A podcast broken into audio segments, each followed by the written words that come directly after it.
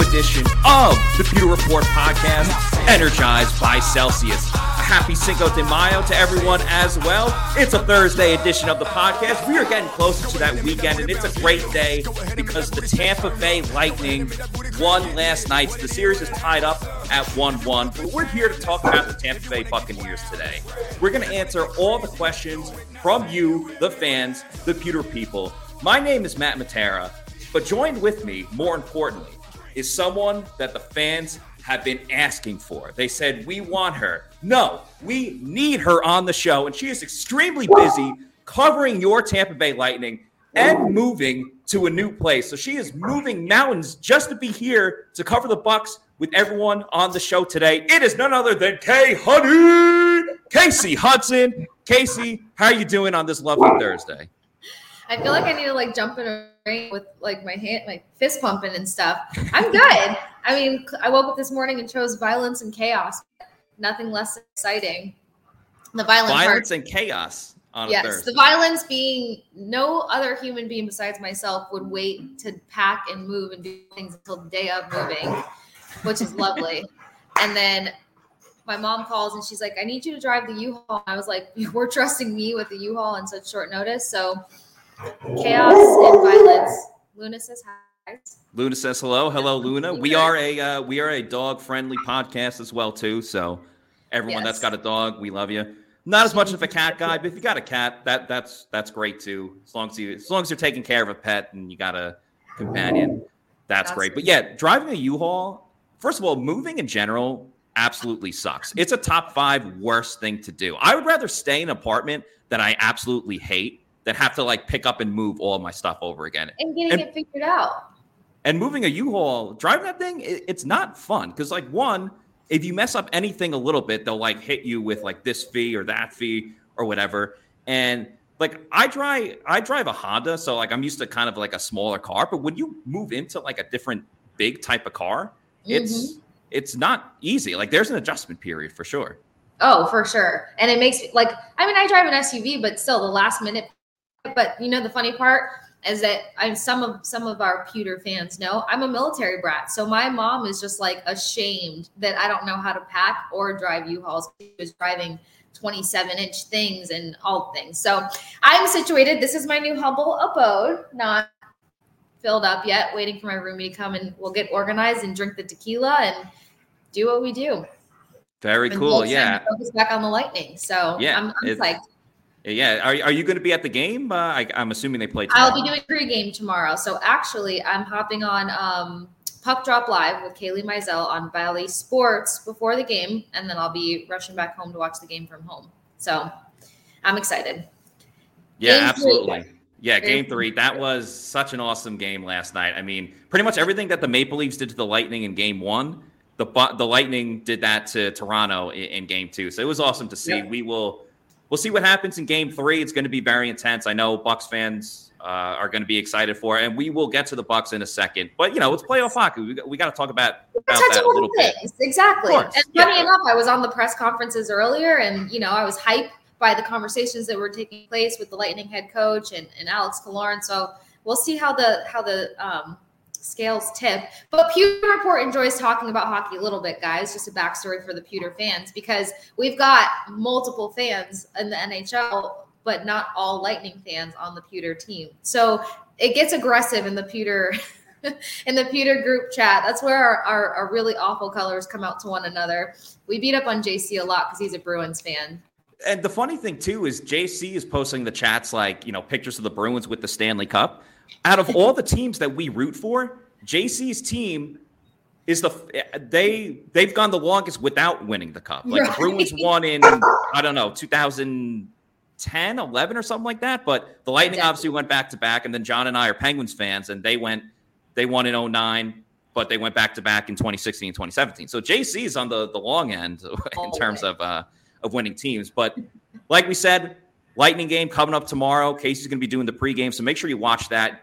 It's going to be pumped up watching that. And one way to get pumped up is by drinking Celsius Energy Oh yeah. drinks, the proud sponsor of the Pewter Report podcast, as you see all of the uh, pictures on the logo there. Celsius, what haven't we said about it already that you don't already know? They have a billion different flavors. It's an energy drink, but it doesn't have all of the the pitfalls of an energy drink. All right, you, you get that you get that energy that you need if you want to go work out, get through your day, have a work day, whatever you need to do. Do a long drive. I did a three hour drive this morning, so Celsius obviously helps with that a lot. But more important than that, there's no crash. You get none of that energy drink jitters that that comes with other energy drinks that you have, and the flavors of Celsius are second to none. I mean, you seen the picture there. You got tropical vibe, you got peach mango, you got watermelon, you got kiwi. The sparkling orange is my favorite because it tastes just like orange soda. I don't even really drink orange soda. I just think of Keenan and Kel, who loves orange soda. Kel loves orange soda, but it tastes like that orange soda. soda. I'm yeah. also rocking a uh, strawberry dragon fruit right now, which I will uh, show once we get off the screen. But uh, make sure you're getting Celsius, whether it's at a bodega, gas station, a Walmart, or any other place near you. Celsius is all nice. over the place, and you can buy it on Amazon too. And if you buy them on Amazon, uh, you can get a, uh, a discount as well too. So load up on those Celsius; they come very quickly, and everyone wants them. So as soon as you get them, it's it, that's as soon as uh, they're off the shelves as well too. So make sure you go to Amazon.com to pick out a Celsius. You won't be disappointed because there are flavors upon flavors upon flavors upon flavors. And the good ones come off the shelf so quick. You end up like hunting around. I think sometimes like JC has to send us pictures and be like, "This is the one's available at this gas station." And we're like, "Going now." So. Yeah. Celsius, uh, Celsius, J- uh, JC finds like all of the Celsius in the wild. Like, there's so many flavors. Like the Arctic one Yes, is, is a new one. Announced. Yeah, Scott Scott was drinking it on the podcast yesterday. As I'm about to crack open my uh, Celsius strawberry dragon fruit for the people Ooh. at home. Tall boy, Cinco de Mayo. You know, go big go home. on theme, right on theme. I had two of the BCAA tropical twist this morning, so I hit my I hit my two a day of the Celsius. There you go. Very nice. And also, uh, we'd be remiss if we didn't mention the uh, the fast protein bars Again, go to Amazon.com. Make sure you get them. The flavoring, again, just like the energy drink themselves, the flavoring tastes on point and they don't break in your hands like other granola bars. I was saying the other day, like, God forbid if you eat a granola bar in someone else's home, you're just going to make a mess. You'll never get invited back. But that's not the case if you have a, uh, you know, a, a Celsius uh, fast bar because that's the way it goes. I saw someone in the chat too. Uh, yeah, shout out Richard. He said, "Hey Matt and K Huddy, Went to Star Wars night at Disneyland here in Southern California. All right, we got a California fan in the group. Love going to Cali. Go there. Uh, been there. Been going there like once a year. Love it over there. But um, he said uh, Southern California Celsius helped me push through until 2 a.m. That's wild. Because going, I haven't been to Disney in a while because like I'm older. I don't have kids and stuff. But if you walk through a theme park, especially in a warm weather state like whether it's California or, or Florida where we live, that's exhausting. Like that takes a long time, you know. Yeah. So shout out to you over the next day. Just by yeah, exactly. So I can't imagine going till 2 a.m. I'm sure it was a very fun time. Obviously, uh, Star Wars is a huge thing. People love that. Yesterday was May the 4th be with you. Today, single day Mayo. But shout out Richard, drinking that Celsius, getting you through the day with um, everything that went on at Disney. All right, let's get into the Bucks, Casey. Yeah, um, yeah. We Scott and I have been on the show all week. We've been talking a lot about this draft, a lot about the NFC South opponents and, their draft. We talked a little bit about the current roster on Tuesday as well, too. And of course, we are going to answer fans' uh, questions from the fans. So make sure you get up there in the chats. Let us know what you want to talk about, whether it's the current roster or or the draft itself, too. So we're happy to answer anything you got regarding the Bucks. But Casey, we haven't heard from you yet about just your you were on the live draft show, of course, and that was a ton of fun. But in terms of now you've had a couple of days to digest on it. Luna seems to be very opinionated about the the draft as well too. Now that you've had a couple days to think about it, marinate on it, what are your overall thoughts about how the Bucks uh, addressed this draft, how they went about it, and uh, you don't have to specifically give a grade. You can if you would like to, but just give us your general thoughts about the draft. Luna has an opinion too, clearly. Um, okay, so yes, Luna, we know. Um, so funny enough, I hopped on the JP Peterson show yesterday. He asked me to grade the draft, and I after thinking about it for a couple days, dramatically, I probably would have given it a D on Saturday. Really? Okay. Um, that's dramatically. Luna, stop, please. Um, but yesterday I gave it a, a C plus, B minus. My biggest thing, and you and I kind of chatted about this on the live show, was the fact that um, I really thought that they were going to pick up a wide receiver. Stop it. and I thought that they were going to add to that depth only because that depletion that they went through this past, you know, season was pretty was pretty rough, and a lot of it was injury prone. So I thought they were going to add a lot more protection there. Um, the first two picks, awesome. I've seen how you guys have gone in depth about Luke Goedeke and like Logan Hall, we kind of all knew was going to be probably one of the more prominent additions. After that, I didn't see the two tight ends, although I did want one tight end. Um, and then the punter threw for a whirl, but I know a lot of people have an opinion about Bradley Pinion. So, you know, to each their own. Um, but yeah, I just kind of, and I didn't understand the trade out to get Logan Hall in the first, and they could have done some other moves there and what they could have stacked in terms of you know that that D line. Um, so I just had a different idea of the approach of the draft. But Jason Licht's a genius. I have so much respect for him. Um, so these days it probably does sound disrespectful to be like C minus or C plus. but it's the wide receiver just really threw me. And not like I was only trying to go for my guy Christian Watson, but after doing the in-depth research on the receivers, there are so many guys there that I thought could have been a nice addition to the Bucks because that wide receiver four spot has such a big question mark next to it. Even the wide receiver three, we don't know what Chris Godwin's going to look like on the return. Um, you need somebody who's going to be reliable in that in that three spot, and then yeah, Russell Gage is going to be exciting to to incorporate in the Buck system. But then after that, you know, then what? They don't trust Scotty, and then the you know the. We can go down the line all day. So I just was expecting a lot different of a draft for at least those first four picks. Yeah, I totally understand what you're saying, and you make a good point about wide receiver because yes, they did bring in Russell Gage, but remember they're also they they're not they don't have Antonio Brown anymore. So essentially, Russell mm-hmm. Gage. When, and when I say replaces, I mean takes the, the, the depth chart spot of Antonio Brown. I'm not saying skill and talent wise that he's replacing Antonio Brown because that's very tough to do. Brown is one of the greatest wide receivers of all time, regardless of what you think about he does regardless off the field. Yeah. And I guess on the field, because what he did on the field was that he just left. So he kind of does so it all goes back to off the yeah, field. it does. Yeah, uh, exactly. But you you you signed Gage, and I think we all thought that that was a, a, good signing there. He could end up being the number two, depending on what happens with Chris Godwin. Yeah. But even before that, um, even after signing Russell Gage and still going to the draft, we talked about, and Scott talked about this a ton too, about you know flooding the wide receiver position adding more depth because of the way that the, all the injuries went down. And the Bucks didn't necessarily do that. Again, Gage replaces Antonio Brown, but uh-huh. outside uh-huh. of that, they re-signed Breshad Perriman. Okay, Perriman was already there, and then I understand the Bucks had so many injuries at wide receiver, like including Perriman and Cyril Grayson Jr. The yep. odds are that probably won't necessarily happen again, too. But when they've shown that they don't have that I guess, trust anymore in someone like Scotty Miller, who I know you love. I love Scotty as well too.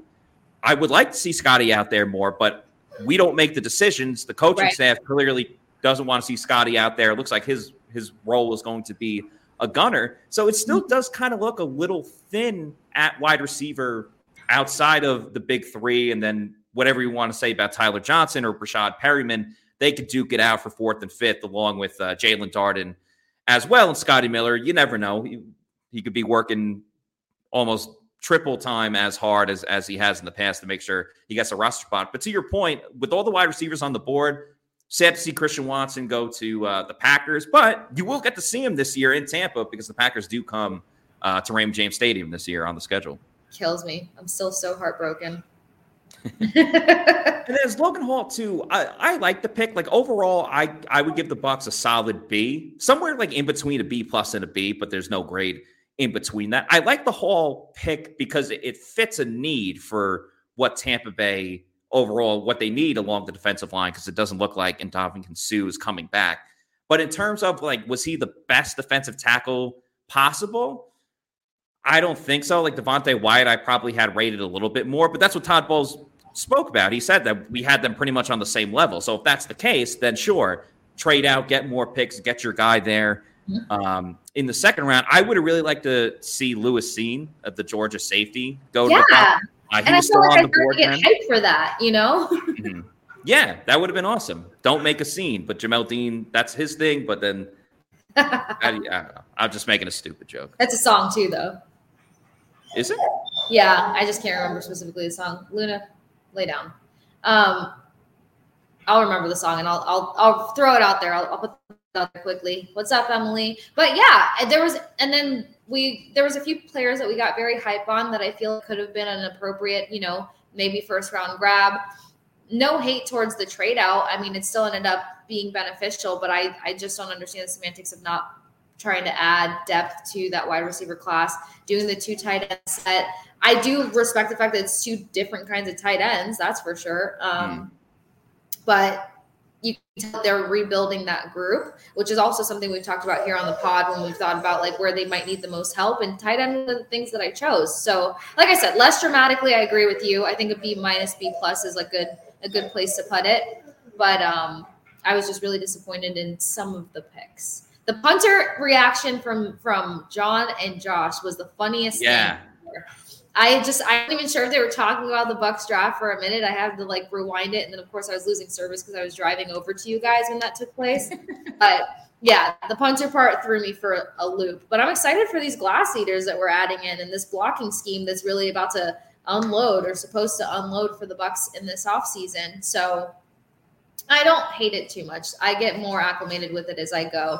But I would have added, you know, I'm I'm a big fan, and I'm really looking forward to um, Zyon McCollum. I think a lot of people are. So not to just kind of sound like I'm hopping on board in the bandwagon with it, but between speed and I've been begging for speed in the secondary for months. that yes, the you t- thing that I've talked about forever. You tweeted about that like right after the, the pick went on, and, and McCollum for me, he is my second favorite pick that the Bucks made throughout this entire draft. I, I just. Mm-hmm it's clear that special teams was an issue last year. All right. There's no question about that. And we're not talking about like kicker. Ryan Succop was fine, but obviously Bradley Pinion was a problem towards the end of the year. They addressed mm-hmm. that by drafting uh, the punter. But also punt coverage, like we all love Grant Stuart. He's been awesome, but they need yeah. more than that. They can't just rely on Grant Stuart to make every single play. So I love the fact that they get McCollum.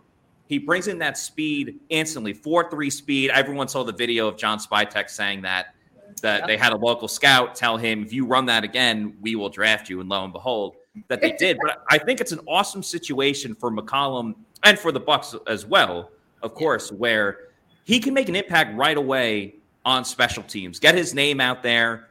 Fans will know him. Fans will like him because I think he's going to be an X factor on special teams with that speed at gunner. And we also heard from special teams coach Keith Armstrong that they're going to put everyone back there in, in, as far as the return game. He said he wants to see more from Jaelon Darden. I know that makes you sick to your stomach. But, but um, you say. He said he's going to give opportunities to everyone back there. And 4 3 speed is 4 3 speed. All right. If you get someone fast, that's half the battle. That's Jaelon Darden right there. He's got speed. He needs everything else and he needs to stop falling. So why not give McCollum that chance? And I think he's in a great spot, too, in terms of being a corner. He was talented at Sam Houston State. Sure, a little less competition, but he got a lot of interceptions. He's got that height and length that the Bucks front office absolutely loves. You see that with Carlton Davis, and you see that with Jamel Dean as well too. And he's a physical corner, which I absolutely love. I don't like these corners, and this goes against because Darrelle Revis is like my favorite cornerback of all time, former Buccaneer great, future New York Jet Hall of Famer. He didn't tackle as much either. He just, you know, no one could read a play like Darrelle Revis can. And that was the issue with some other corners in this draft, like Elam out of Florida. But that's not the case here with Zyon McCollum. He's physical. He'll get after you. And I think he fits this Bucks defense great. He's not going to start right away, mm-hmm. but we'll see what happens with Jamel Dean and SMB. He's more of an outside corner. So if Jamel Dean gets hurt, it could be Zyon McCollum right there. So I, I think it's a it was a great pick by the Bucks that late in the draft.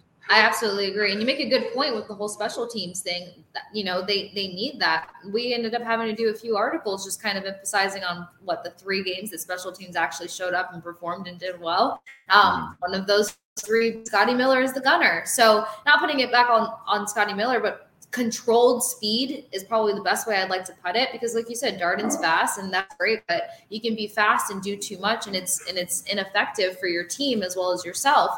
So if he has a more controlled speed to him very beneficial on special teams and I like the depth in uh, in which you know he might be called upon to pull up to that cornerback spot and help out or learn or you know specific games he can really start getting groomed at that position and, and alleviate maybe Sean Murphy Bunting. Who knows? Because we he's going to be under under a microscope this season. I think that um, a lot of us are fully aware of that. SMB has a lot to prove in terms of being consistent and, and a player that can really perform in, in that defense. And now he's got some decent heat behind him to probably get that done. So McCollum is probably one of my favorite picks for sure. If you had to pick one, who would you say is your favorite? All right, I'm. I wasn't expecting Goedeke only because the offseason picks or the free agent signings, you know, to add to the offensive line. But mm-hmm. call it goofy. I'm really fascinated to to really to, to unpack this glass eater situation. I want to know what that looks like because if you if this kid is ready to come off the line and stuff guys and give a guy like Tom Brady time in the pocket, that's going to be insane to watch. You know, look at how many fans just fell in love with Tristan Wirfs over you know, his physical and athletic capability. So this glass eater, I just I'm so I'm highly anticipating something wild and exciting to watch um, on that line. And a lot of people have kind of alluded to the fact that he could be somebody stepping in and starting right away too. So to have that much confidence in someone to protect a guy like Tom Brady, I'm pretty psyched about Luke Goedeke. Um, you guys kind of broke down. I know John was fired up after watching his film and you know, whenever you can see something on film that can translate into a team system and you can kind of picture his role and how he's going to contribute, then that's something to be excited about rather than waiting so much. So between John's excitement and, and everyone else and him being that number two pick, I would say Luke Goedeke's up there for me. Yeah, I was sitting next to John after the live draft show was done on Friday, and he started watching the tape of Goedeke and he was losing it. Like I couldn't even focus on what I had to do because he was like, "Oh my god! Like look at this!" Like he was so excited. And John is an extremely fair grader and, yes. and judge when it comes to watching tape, but he tends to slant a little more negative, I would say, than than. And John is a very positive person overall. I mean, you mm-hmm. see what he's doing in his life now, what he's doing in his post media career, and he's very positive, and he's helped you and I both so much. But yeah. in terms of like grading and stuff like that, you really have to earn John's seal of approval. Yes. Which he absolutely did. And I think it's even more interesting too, because when the Bucks first made the pick, like Goedeke wasn't really on my radar too much. I'll admit that. Because of you know having Stinnie and uh, and Nick Leverett there and, and Hainsey going to be competing for the guard position too. So when you hear that the Bucks traded up three spots to get a guy at a position that they already had, and it looked like that was going to be the competition for training camp and guys that they already believe in. I first questioned it a little bit just because of the position itself. But again, looking at the tape, reading about him, hearing yeah. his his press conference, the glass eater stuff. I mean, can you just imagine him lining up next to Ryan Jensen next season right. if Goedeke wins the job? Like pray for all the defensive tackles and nose tackles out there because it is going to be not it's going to be nasty for everyone else because they're yeah. going to bring an attitude that this Bucs offensive line already has. So you're just adding to it. You know, you're you're hitting the NOS tank in, in the Fast and the Furious and just taking it to, to NOS tank. Yeah, to That's another such level. a great way to put it. And I saw so many tweets too about people getting hype about the new Smash Bros and and, and whatnot between Goedeke and, and Jensen. Yeah, I mean, it's something that I'm very much looking forward to, and I feel like it's going to live up to the hype. And I think most people on the show know, as well as you guys being my team, like I'm the first person to question everything for no reason whatsoever, um, just to get down to the bottom of some things. Uh, so when it comes to Goedeke, I think he's just he's given enough behind the hype to show that he's going to really take off this season. So, and somebody made a point as to the fact that Jason Licht just has this tendency to pull these O line guys from these small schools, and they, yeah. you know, how that ends up translating and what that turns into. So that's the other thing. I mean, we all are very supportive of the fact that Jason Licht is brilliant at what he does and how he tends to make these meticulous, you know, spot on, spontaneous picks. So for him to pick Goedeke out of that that patch, it's just there's a lot revolving around it that makes me excited about this particular player. But if it's not Goedeke, it's definitely Zyon McCollum. I would love to see him earn a bigger role on the Bucks team, and he's somebody who could really develop into a strong player down the stretch. You know, but special teams is a yeah. great start. It's funny too because Goedeke playing at Central Michigan, that's like the biggest school out of the small schools that you know that Licht has picked from. You know, with uh, with Ali Marpet and and um, and Alex Cappa and guys like that. Even uh, Ryan Jensen on the team now. They obviously didn't draft Ryan Jensen, but uh, he also comes from a from a small school. Let's get through a couple comments here, and we appreciate everyone commenting. Make sure you like the uh, podcast as well too. It's uh, important for our algorithm that we uh, get that. It'll, it'll, help us with with our YouTube channel. Candace here. K Huddy keeps it all the way real. We need another receiver. A lot of a lot of wide receiver talk. Alien Macedon says the Bucks wide receiver room is questionable. Tyler Johnson and Jaelon Darden can be cut. They're not though. Rashad Perriman, Cyril Grayson is the best options. Now that's interesting because we questioned Tyler Johnson getting cut last year. I wrote a story about it. I didn't at the end of the day I didn't think he was going to get cut. Uh-huh. But nonetheless, Bruce Arians was not happy with them. And BA obviously isn't the coach anymore. He's in the front office. But he talked he he was not happy that Tyler Johnson didn't go into uh, some of the, the OTAs, the the uh, the uh, organized team activities, which are optional. But when you're a young player that's kind of still on the cusp, you know, Bruce Arians wanted to see him there. There's questions about his, I believe, his weight. Uh, Bruce Arians had some issues with that, or he, that he wasn't in shape yet. Jaelon Darden, Again, not the best rookie year, but it was a rookie season. I think it's way too early to cut bait on him. Perriman, a veteran guy that the Bucks coaching staff trusts. I mean, he obviously played there in 2019 and then came back uh, last season, had the touchdown in overtime against the Bills. I don't really trust Rashad Perriman too much. I just think, you know, he's he's past his prime. He didn't really give too much production to the team outside of the you know, the touchdown, which was an infamous play, but I think that was his only catch of the game, too. Cyril Grayson Jr., I'm very high on because he was ascending up until getting hurt.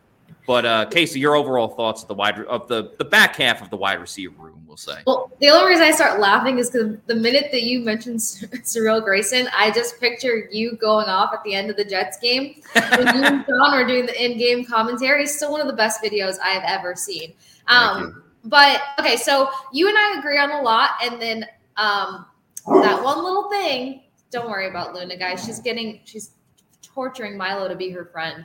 Um, but for me, Tyler Johnson, I think you made a solid point there. Bruce Arians was irritated with him for not going to OTAs. When you're fighting for a position and you don't show up acting like an entitled athlete, you have to show that you're eager to be there, you're eager to learn, and you're eager to earn that spot if you're not showing up to OTAs as a as a brand new guy on the team, that speaks volumes to a coach or anyone um, of authority. So that alone, to see that you know he didn't do things, which is optional, but again, he could have learned so much, gotten extra reps there, done some work that could translate into some of the mishaps that he had on the field this coming season.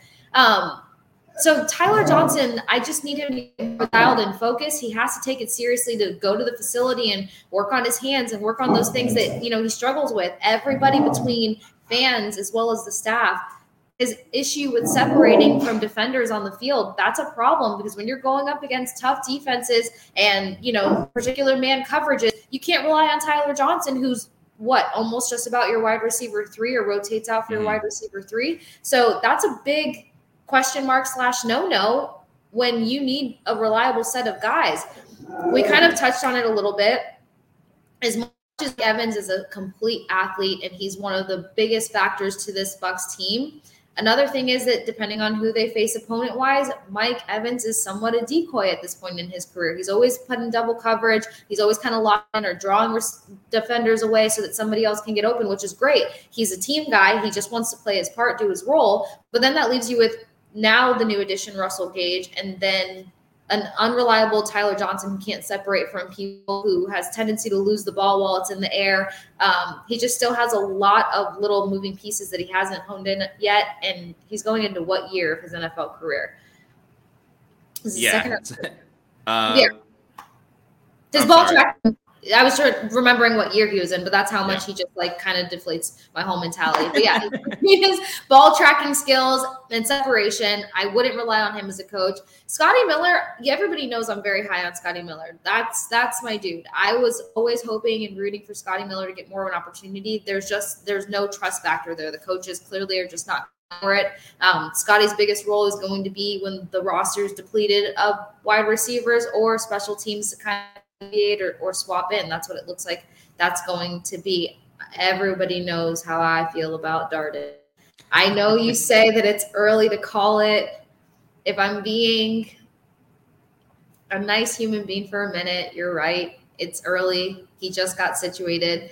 Um, but off season wise, yeah, they need to like tape his feet together and teach him how to run without doing the cha cha slide. pun intended. the cha cha and the sliding.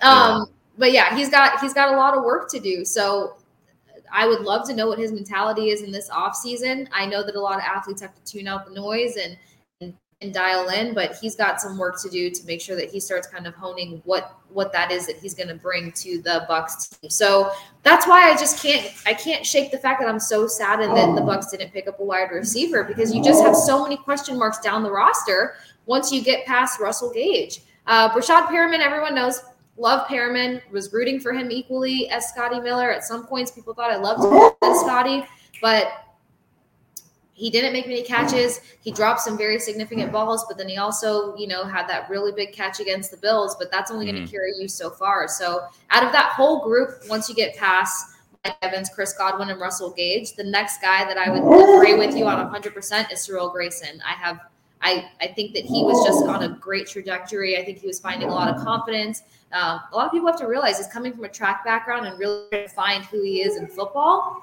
And I think he started to find that before that that injury. So the injury wasn't super significant. I think he's somebody we can expect to see Mhm. a, a little bit more out of this season. He's mad funny on Twitter too. Like, I I love have you ever seen him? Personalities off the field. He's like just went. He's like wearing a robe all day and just went golfing. Like retirement's pretty fun, Tom Brady. he's like, I don't get why Brady came back. But speaking of Tom Brady, question here from Candace. Uh, they say, is Brady completely all in this year? He's been all about brand promotion this offseason. Tom Brady has very much been about his brand promotion. He's got the Brady brand. They've expanded into golf now, too. But no one has ever been more motivated, locked in, dialed in, whatever you want to call it. No one works harder than Tom Brady. I have no doubts, no questions at all whatsoever about Tom Brady's work ethic or if he's focused on this year. I mean, he retired and then decided to come back. If he was already retired, he obviously still had something, you know, he still had that itch. He still had that competitive drive and that fire to be like, oh, you know what? Like Tom Brady doesn't need to play. He has all the accolades, the history, and he makes a ton of money. And his wife makes a ton of money as well, too. Like he doesn't need to keep playing. The Brady brand is going to be fine on his own and the TB12 method. So he wants to play. He's not going to be there at OTAs, but he hasn't been to OTAs in over like a decade, I think. Right. So there's no concern there. It's just, you know, it's Brady. He- and he's got a great marketing team around him too. Like whether it's the TikToks, he had a hilarious TikTok today where uh, something with Bieber about like talking about honesty, and then he was like, "Oh, oh the my uh, I cried. yeah," and he was like, "Oh, the, the the play against the Raiders, it might have been a fumble." If I was a Raiders fan, like it's a, it's absolutely hilarious what he said and everything. If I was a Raiders fan, I would be completely livid. I would be losing my mind because that would be something as a fan. If that was my team that I root for, I don't think I don't know if I would still get over it. I bet you there are some Raiders fans that just got over it, and then Brady brings it up right then and there. So, um, shout out to his to just Brady's overall team. Like he's hilarious on social media. It's it's Oh, great. it's good to see this side of Brady. Oh, it's fantastic to see. And I, I think I've tweeted it almost at nauseum now because it's like Tampa Tom is there's so many layers to Tampa Tom. If anybody can tweet at Pewter Report or at me or at Matt and let us Yeah. know anytime that Tom Brady was this funny in his career at the Patriots, I will send you something. I'll figure out something worth sending. I've never seen so much personality out of Tom Brady until he got to Tampa. And now he's doing TikToks and they're actually funny. Yeah, yeah, they are I, funny. I don't really laugh at like stupid stuff all the time, but I laugh at Tom Brady stuff. And growing up with a mom who worked for the Miami Dolphins, hated, despised the Patriots, which means my mother does not like Tom Brady until he showed more personality here in about eight months in. I'm not be high on Tom Brady because I was raised way differently when it comes to Tom. So now I think that he's awesome. I think he's so much personality and he's hilarious. But um, I guess just to kind of build off of what you were saying, because you make such a good point. He would come out of retirement to not be serious about something. We're talking about one of the most competitive athletes in professional sports, period. Um, so he's not going to come back and just tread lightly or just get it behind him or just do just enough. Like Tom Brady's mm-hmm. back to compete. Tom Brady's back to, you know, stack on methods that he got this season. You're also talking about a quarterback who broke how many different records this past season. And nobody's come close to it. So guess what he's yeah. about to do this entire season by the not by doing the bare minimum, by but just doing bare minimum on the field, he's going to just continue to push those accolades and those awards and those records that much higher by showing up. So he's not a bare minimum kind of guy. I think that he's all in. I think he's all in to make a point. I also think that this team was kind of robbed of something very special because they were playing not that they were playing extraordinarily well. They kind of had a better previous season, but they were facing a lot of. I think that the drama that took place at the end of the season just really overwhelmed everybody in a different way. Um, I think that caused a lot of mental fatigue. I think it took the joy out sure. of a lot of things. I think it changed, you know, just the vibe around the place. And when you kind of get into that mental funk because of something outside of your control or somebody, you know, somebody else, that that's going to leave you with a real fire in your belly when you come back or when you have another season ahead of you and that that situation that mental obstacle is now eliminated so it's up to this group of guys who they all seem very confident to play along one another to go for more, and they have the ability to do it. So Brady's all in. The promotion thing, I think it was you, me, Paul. Can we do five on here? It was definitely you, me, Paul, and John, but I feel like JC either rotated in or he was there somewhere. Yeah. But last game of the season, when we were trying to um, debate whether or not Brady was going to retire, and I said no, I didn't think he was going to retire. I don't think he could leave that season the way that he, you know, leave it like that and feel good about it. Number one. Number two, I was saying if he does happen to go, he's coming back and he's going to use his Brady brand and all the things he's got going on to be that campaign pusher and that slogan to, you know, announce his comeback to the world. So I think he's just really playing into both the entertainment aspect of things as well as football yeah. because when he really is hanging it up then he's going to have so much to keep him not sitting on the couch in a row bored tom brady's not going to be the kind of guy that's going to ever be okay with being yeah bored. he's going to have he's going to have to do something he might like i don't know get into a different sport or just keep playing on the celebrity golf pro am something and and the thing too is um it's one thing when it's the off season and you're being funny, making videos, whatever. But he's funny in season too, like with the Bucs, where that would never ever be the case when he was with New England. But you know, he comes here to Tampa, he's cracking jokes here and there, and always doing uh, some fun stuff. We'll get to Mark's question here. Mark says, uh, "I had suspicions about a punter being taken. Taken fourth round was shocking. This draft will go down as the draft of the wide receiver and the draft of the punter. I agree, fourth round was a little bit early, but Jake Camarda wasn't even the first punter taken off the board. The Ravens took a punter, um, and then punt god Matt got drafted uh, a little bit later. I do think fourth round, slightly, slightly early, but punter I don't think gets enough credit for how important a punter is to a team. Maybe not to the Bucks specifically because they're going to be on the field a lot. By the way, Tom Brady three career punts. They had a video of it the other day on Twitter. it was obviously every single time it was like they were lined up like it, they were going to run a play in shotgun and then he just punted it. Two out of his three punts, I don't remember the third one, but two out of his three punts landed like within the 10 or the 5 and then one of his teammates was able to down the ball before it reached the end zone. So his punting stats, like inside the 10, are astronomical. They're actually really good. But I thought it's a little bit early. It clearly addresses a need, though, that the Bucks evidently find extremely important. And it, it's obvious at this point that they're going to move on from Bradley Pinion. And I hope Pinion is able to sign somewhere else because he, he really is a great guy. But they're going with Jake Camarda out of Georgia. Obviously, played in the national championship game. And I think what's important about him, just hearing from the Bucks front office and, and, um, Josh Queipo wrote a great story about his too. He's inventing a new stat called Pina. It's very cool. Check out his article.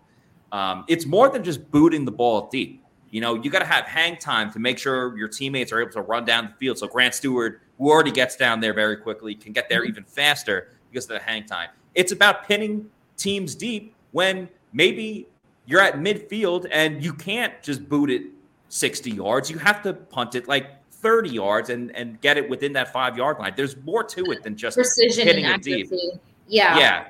So in that sense, I'm okay with it, but just curious to get your thoughts on. No, that's a great point, actually, though, because I mean, depending on the level of not, I don't want to say what kind of fan you are, but depending on how deep you choose to get into um, um, your sports excitement, you don't really pay attention to, to special teams and how significant that can be in certain turning points. So the people that do pay solid attention, I know a lot of fans were just very unhappy with Bradley Pinion's um, performance. I just think that four was still a little high. I feel like he kind of still would have been on the board because Jake wasn't really anyone that I heard much conversation revolving around. I was hearing more about Matt Azera. Is that his name properly?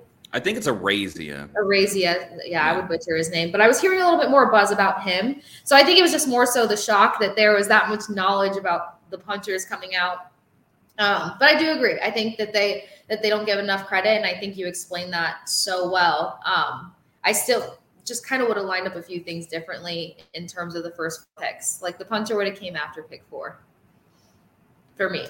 I just like this uh, quote from uh, Tom Bucks fan. Jordan's side, I think he's talking about Michael Jordan. Jordan's side golf bets were as high as PGA prizes. So this is a fun fact. I don't know how many fans know this, but years ago, like over a decade ago, Michael Jordan and Tom Brady. So there's a on the PGA, they have a celebrity event at Pebble Beach every year, and celebrities will team up with each other, and, you have teams of two. So Tom Brady and Michael Jordan teamed up together. This is before Brady was like the goat. He had a couple Super Bowls under his belt, but it wasn't you know the Tom Brady that we see today, and they they won, but they like annihilated the field. Like they won by ten strokes or something like that. It wasn't it wasn't even close. Think that's fair though to put Michael Jordan and, and Tom Brady on the same team. Yeah. Even if he even if he wasn't the guy that he is today. I mean, look, you win two Super Bowls in this league. That's a big deal. Yeah. Uh, supply and demand here says OBJ mid-season is worth it. He's talking about uh, Odell Beckham, who is still available in free agency. I believe he was at the Phoenix Suns game the other night. Shout out John Ledyard, who was a, a Suns fan. I believe they won. Um, we, we talked about this before, so we, we don't have to get into this too much. I like Odell as a receiver. I think a lot of the we'll just call it antics with Odell is a little overblown. It's nothing compared to what went on with Antonio Brown. Mm-hmm. He's still extremely talented. Maybe not the prime Odell, the one-handed catch type of Odell, but I mean, he was great in the Super Bowl up until him getting hurt. But there lies the issue of yeah. he's not going to be available until the middle of the season.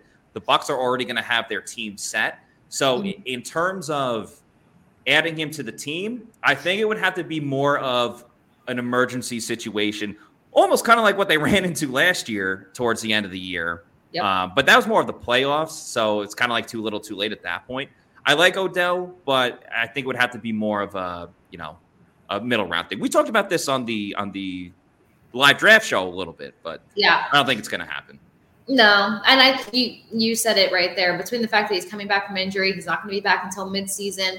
Like all athletes, you have to have that evaluation period coming back from such a significant injury. So if he comes back and he can't really get his wheels going, or be the OBJ that you hired him to be until the end of the season or season's over, then it wasn't worth the ticket. So, nah. Yeah. One thing I got to get going better is my bowling game, which, of course, if I'm going to do my bowling, I'm going to do it at Pin Chasers. Ladies and gentlemen, first of all, the owner of Pin Chasers, Anthony Peroni, is a huge Bucks fan. He has Bucks season tickets. So if you go to Pin Chasers, you're going to be supporting a fellow Tampa Bay Buccaneers fan. Pinchasers is not only a good time to go with your friends, with your family for a night out, but they have something there for everyone. If you want to book a birthday party for your kids, they have the bowling lanes, but they also got an arcade center as well too. I understand kids their attention span can only go for so long, so you can go and do multiple things there at the bowling alley. The food, as you see in the picture there, extremely underrated. I understand most bowling alleys, you might want to shy away from the food a little bit. That is not the case here at Pinchasers. The pizza's great, burgers. If you want to go old school, just get some chicken fingers, just something to munch on while you're in between games and stuff like that. They got great food there. The waiters and waitresses bring it right to you as well too. You don't even have to get up. You can just sit down, enjoy yourself, maybe get those $1 Miller Lites. That's one of their deals that they have. And they'll bring the food right to you. And they have different deals literally every single day. They got all you can eat pizza, they got all you can bowl, they got brunch specials on the weekend. So make sure you go to pinchasers.net to reserve a lane or book a party. And as you see on the screen there as well, they have multiple locations. So pinchasers.net to go out with friends and or family to have a good time. Let's get into a couple of more questions here as we roll along on this Thursday edition of the Pewter Report podcast. Let's see what else we got going on here. Only time. Only time I know of is uh, when Brady was on the late night show and chugged a glass of beer in like one and a half seconds. Uh, I'm not sure. I'm reading through the comments. I don't know where the basis of this conversation started, but yeah, that video is also another like pretty viral video of Tom Brady chugging a beer like very quickly. So he's just talented in all phases of life, whether it's playing in the NFL, whether it's dominating on the golf course, drinking beer, starting a brand, like everything Tom Brady does, it just it just works. The TB12 method, which actually I believe there's one very close to Pinchasers uh, the TB12 method, uh, you go to TB12. So yeah. it's pretty good. You like it? I give them my money. Yeah, actually, because I mean, for some people that know, I, I instruct outside of my sports broadcasting career, and this girl had hip flexors like a hockey player, which is not a compliment. um, so yeah, uh, TB12 squad helped me out over there, and um, my roommate too. So she's a consistent TB12er to get a pliability they're very high on the pliability, and yep. that is the method to their madness between nutrition and everything else. So I'm a fan, not a bandwagon fan, but I'm actually a, a, a, genu, a genu, genuine fan. Um, but I know people are still probably throwing things in the comments from when I was like, "Show me a time Tom Brady was funny before Tampa."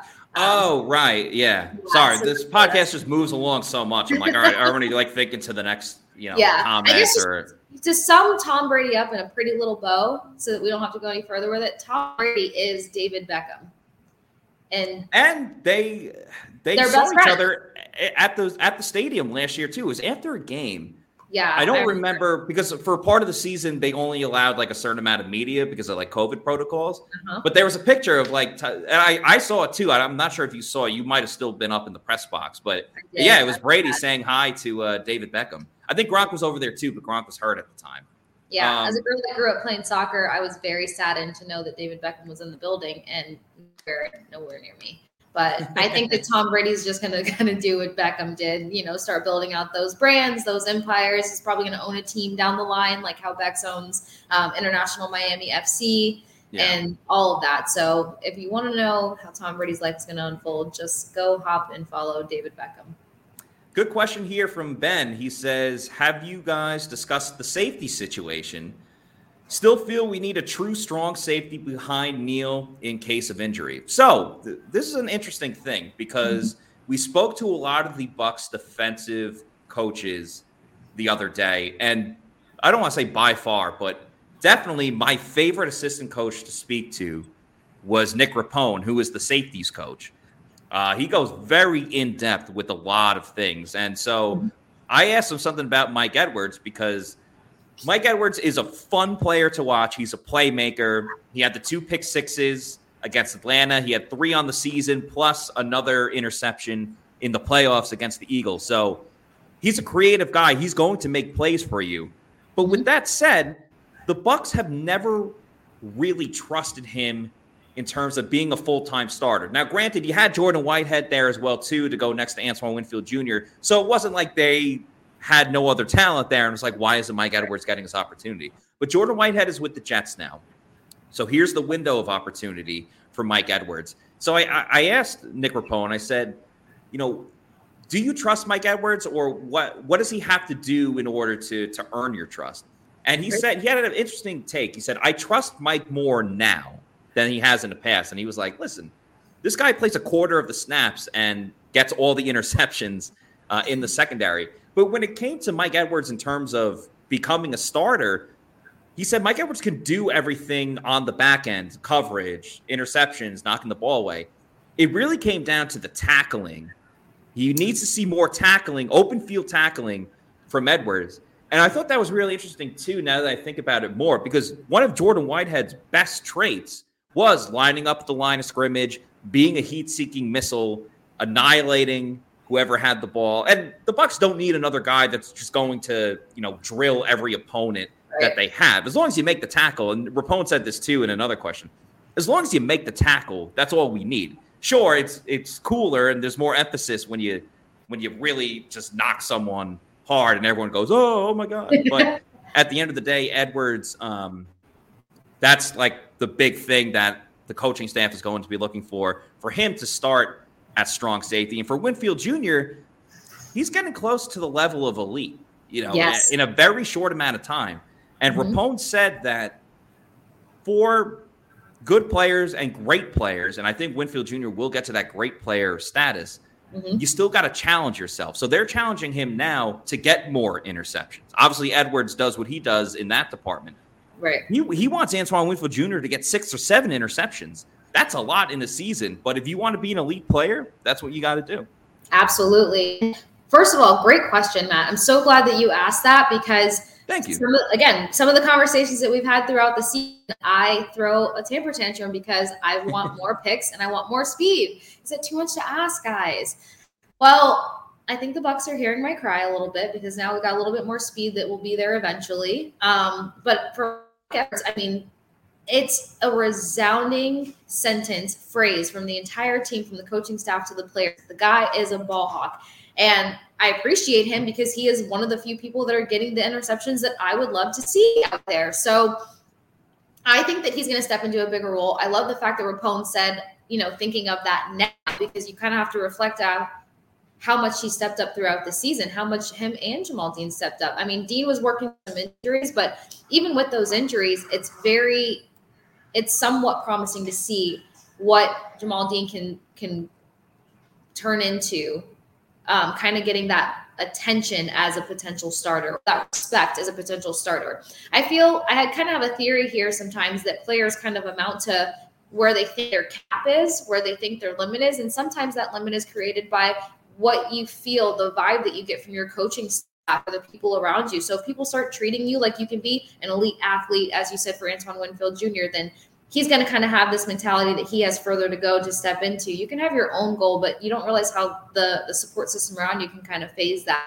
So I think now that people are looking at Dean and Mike Edwards as you know, more than just this backup or this fill in, you're going to get a chip on their shoulder to say, hey, I can do more. I can fill more of a role. I can provide that, you know, ball off that interception guy, that tackler guy. Um, I can do that role better. So I think we're going to see a different stride out of Mike Edwards, and I have a whole nother level of respect from him from the things that he did this season. But yes, tackling was a major gross issue this past season. They need to figure it out. At some points, I was tweeting in all caps, like, can these guys put duct tapes on their gloves and make tackles? Will that help? Like, snatch a shoelace or something. But the missed tackles has to for sure be a correction. I just think if it's a focus in the off season and it's something that's spoken about and these guys feel like they're more respected in that role, then I think that it'll happen. Now with Neal being there, mm-hmm. uh, Neal's on a one year deal, correct? Yes, him and Logan Ryan. Right. Also, I say I emphasize Ryan because I'm going to mix up Logan Ryan, Logan and Hall Logan a Hall. thousand times. So I apologize in advance. You know I'm going to be all that too. Um, so yes, with Logan Ryan as an addition and um, Keanu Neal, the thing is, is that Neal has won some pretty big battles to be a starter when he was on the Falcons. He was playing in a different role with the Cowboys, so I think the Bucks are going to just want to see what he's going to do um, in their system. But when he's given the right role, he's actually quite productive and he does well in that in that safety position. And Antoine Winfield Jr. around between strong safety and and elsewhere. So if there's anything we've learned about this Bucks coaching staff, this Bucks defensive group is that they love versatility. And then in walks Logan Ryan. I almost said Hall. And yeah, it's nice. Ryan, you can kind of pop around in a few other places as well. So if they need to add him in and safety and, and use him there, so I don't think that they're going to really feel a sense of urgency at the safety position just yet. I think they're going to get through this season, reevaluate after that because Keanu Neal's how old? He's still 20. He's still, yeah, he's still young. I think he's 26, which is right. crazy to think because he's been in the league for a while. I know. I swear his name has been going for forever, but yeah. um, he was one of the first Pro Bowl interviews I've ever done. Oh, no kidding, guy. yeah, he's awesome. he, very work oriented. You can see it. Um, man, a few words, but super nice, super nice guy. But circling back to that, thinking of his age, if Keanu comes into the system, plays well, plays strong, and shows these Bucks that you know he belongs in their system, then you're looking at a contract extension or a whole different contract for him. So I think the safety situation is just let's get through this season right now and reevaluate in the offseason. And I think almost everybody, if not definitely me, I am rooting for a way stronger draft class next year because this draft class was also kind of that after COVID, being a fifth year, sixth year senior, playing on different schedules, not playing a full season, maybe not playing a season at all. It was just so weird because mm-hmm. of COVID. So I do cut this draft class a lot of slack, but it just wasn't as exciting as previous years before. Usually I nerd out a lot more when it comes to the draft, and I just couldn't really gauge a focus with this one. So I think, I think they're just going to want to wait and see what happens next draft year, and then rely on Logan Ryan, put him where they need him at the moment, and Keanu Neal being that safety for them as well. I think it helps too that the Bucks draft so late, so it's like harder to get as interested because like, all right, well, whatever they do, they're still going to win the division and like make a run in the playoffs. But the secondary as a whole is is very fascinating because you have a ton of players, and you mentioned a lot of them. A lot of players are on one year deals or in the last year of their contracts. Yep. Edwards, Jamel Dean, SMB, uh, Ryan and, and Neal both signed one year deals. So ipso facto, it's a contract year. So you're really just looking at Carlton Davis at corner and Antoine Winfield Jr. at safety in terms of, okay, these guys are the future. Like we have them for more than one season. And I'll go back to Nick Rapone.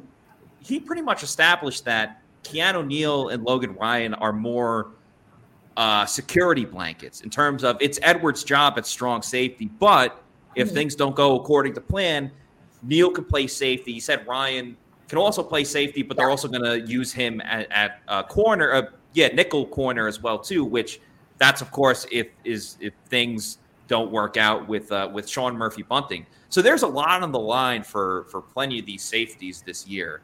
Um, so it should be really fun to watch. There's a lot going on there. Another comment here from Pagan Troll, but his comment isn't really trolling. So I don't know what he's trolling about. He said, Leonard, obviously going back to our Leonard Fournette bit. Leonard, run to the right. That Shaq Mason signing was really underrated. That dude is a stud.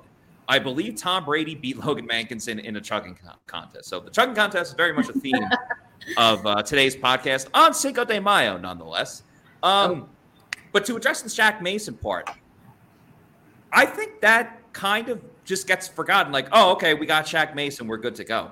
Yeah. For a fifth rounder, which many people are saying, and Peter Port as well too, that like Shaq Mason is a better offensive lineman than Alex Cappa. So they only gave up a fifth rounder for him. Mm-hmm. Plus, he's less expensive than what Alex Cappa's deal is signing with the uh, with the Cincinnati Bengals.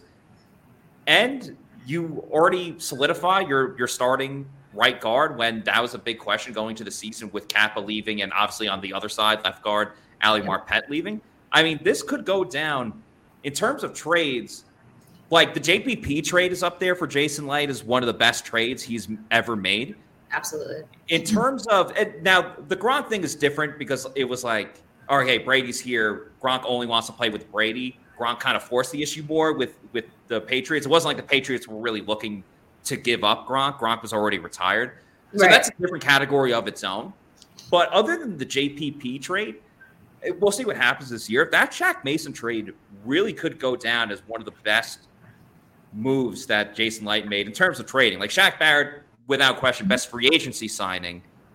Uh, but that was free agency. We're, we're talking strictly about trades here. So I, I, I think it's a good point. The Shaq Mason might not be your top headline given what else went on this uh, this offseason, but it was a necessity to get this thing done.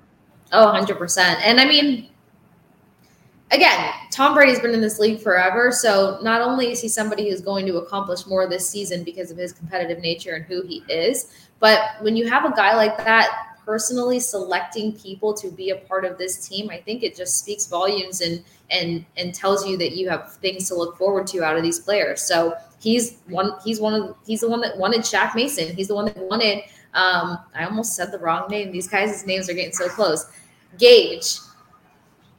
Let's get Russell Gage. I want to call everybody Logan now. There's so many Logans. So yeah, you've got Tom Brady picking up the phone, Russell Gage, and calling Shaq Mason, and and kind of giving his his ten cents behind these these trades or free agency pickups or so on and so forth. So um, underrated. I'm definitely hearing a lot about the fact that he's underrated. I'm hearing about how much he really has to offer on the field, and I'm hearing a big, a big, big silent push that says that Tom Brady has a lot of trust in Shaq Mason uh, on the line, that he's going to be a huge, great addition for the Bucs. Yeah, uh, Pagan says that his name derives from a Scandinavian mythology. I'm nowhere close to trolling. Pretty cool, pretty cool. Uh, another question here from James. He says Gronk or Suh. Any word? Good question here.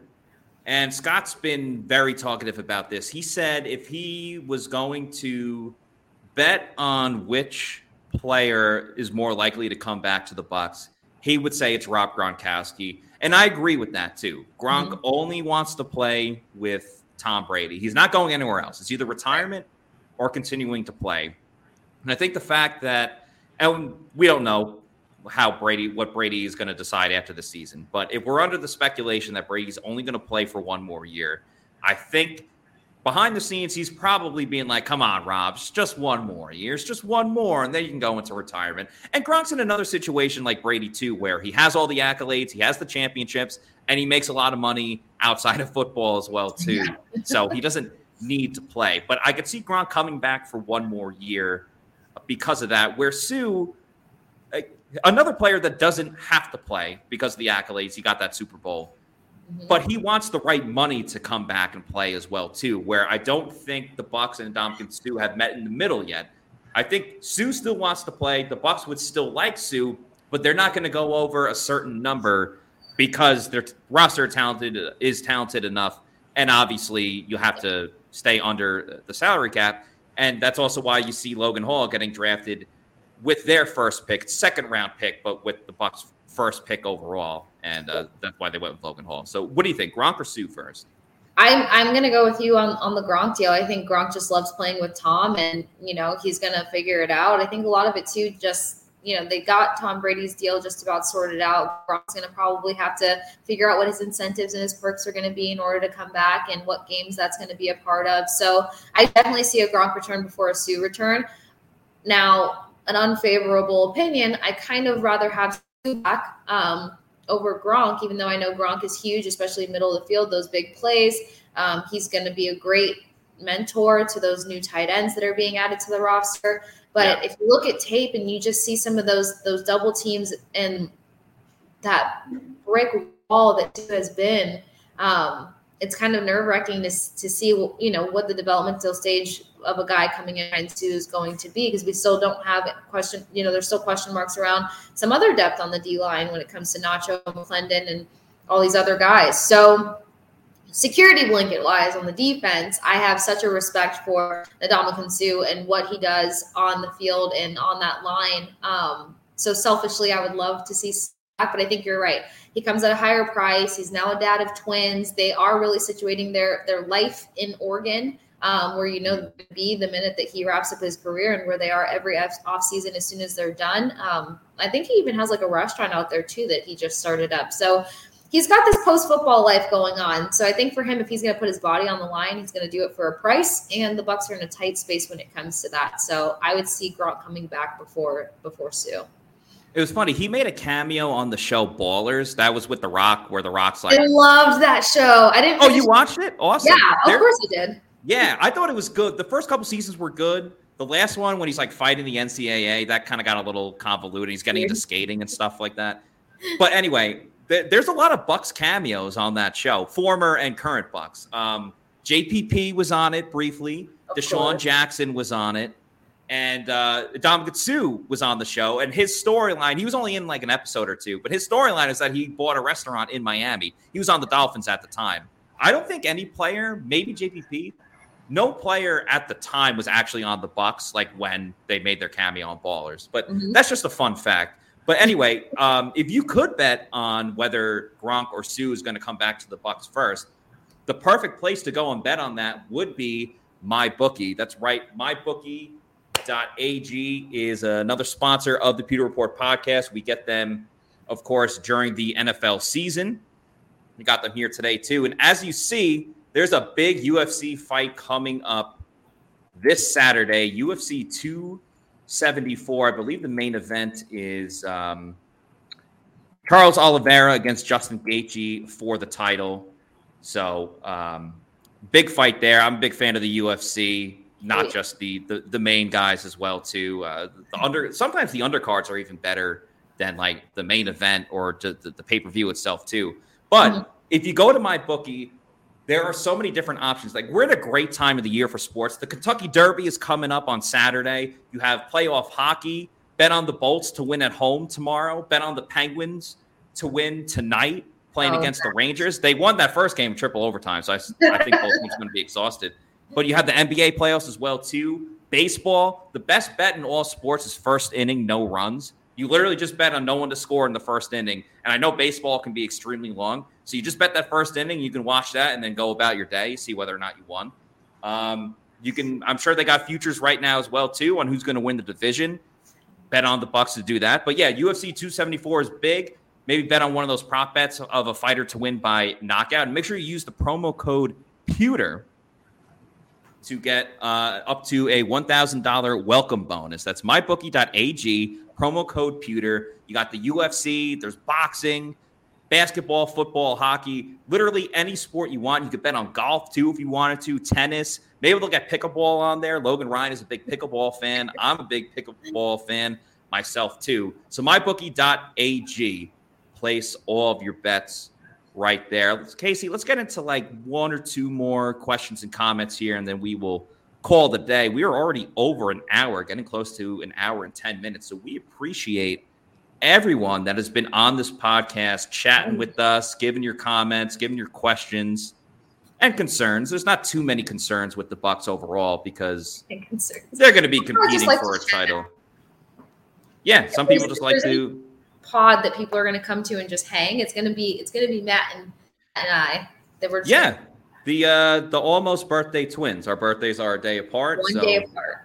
Pisces gang, Pisces posse, whatever whatever you want to call it. You know, we got uh got that squad going here. Let's see who we got going on. Uh Demon Murphy says, I feel this was a solid draft that we'll appreciate in a couple years. That's a good point there because I think the problem with giving draft grades in general is we don't know how they're actually going to look in a couple of years. I mean, we can look at old drafts and be like, man, what were they thinking with this pick? or wow, they knocked it out of the park. They hit a home run with this one. So it's tough to to really grade in the moment. But I agree with uh, Demond Murphy that um, a couple years from now, I think we'll be saying – maybe there's not like a stud superstar, but they got guys of value and depth and and just brought an importance to this team that they needed at the time.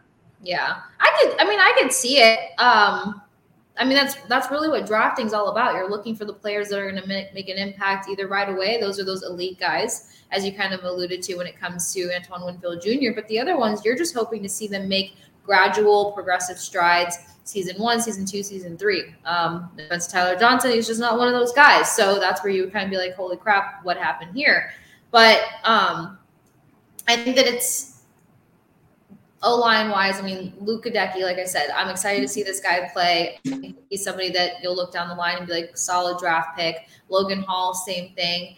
Um, punter, as long as we some consistency and the accuracy, which that was something that was talked about when people were kind of shocked about adding um, Karan to the to the Bucks roster, is they were saying don't underestimate this guy. He's got lethal accuracy, which is something that, as you pointed out, Matt, is really underrated and should be paid more attention to. So I agree.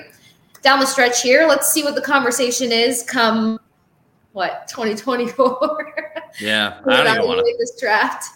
I don't even want to think that far ahead. Um, yeah, that sound like Frank Ocean. I will I'm say I'm not going to sing it. Yeah. Keefe, I haven't. I forgot him. I but another glass eater. I am psyched yes.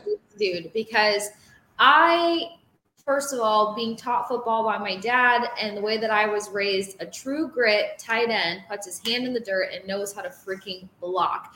He knows how to shake a guy up. He basically is just like a monster and then he can happen to catch a few passes here and there. So he's got reliable enough hands for those short passes. But when it comes off the line, he comes off with a vengeance. So I'm excited to see the redheaded devil just go nuts out there next to you know the rest of the squad. Um, so if I had somebody to be excited about equally, or if not more, than Ko Kieft, I, I can't wait to see what his role is going to be and, and how he dominates alongside the rest of the squad. Yeah, shout out to Joel for this comment. Uh, Coke, it's supposed to be Ko Kieft is going to help us a lot this year. Dude is a beast. I think he's going to be in a ton of situations where he'll be the second or third tight end, mm-hmm. strictly in there for blocking. But as you talked about, the glass eaters, he's part of that group. Uh, another nasty, mean player, going to get in your face, try to dominate you. I think he's going to be a great fit for this team. Shout out Josh S. The nickname, as we were saying, Chief Keef, that's what he's going to be called. And yeah, he could be playing fullback. The Bucks have used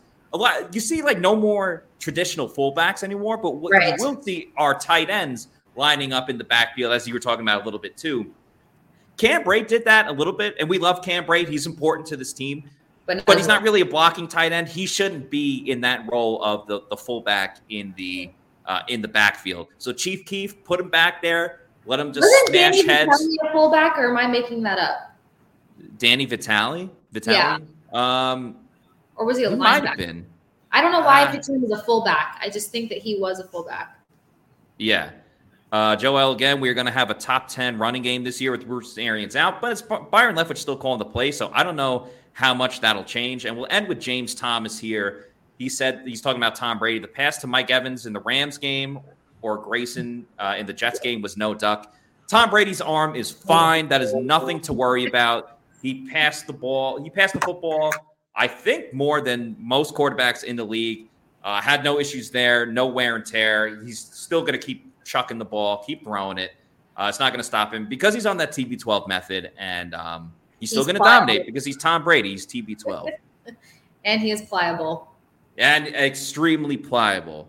All right, folks. This has been a great show. Over an hour, an hour and 12 minutes. Uh, thank you, everyone, for watching, commenting, hitting the like button. Make sure you subscribe, hit the like button, tell your friends to tell a friend to subscribe. It really helps us with the algorithm and getting more of our content, our information out there. We got the long form podcast, we got podcast clips from episodes, and uh, we got Inside the Bucs as well too on our YouTube playlist where we have things going on at the facility, whether it's Jason Licht, Todd Bowles, different players, um, we had Tristan Wirfs there last week, Keanu Neal, different guys like that. We'll Ooh, have Brady when, coming up.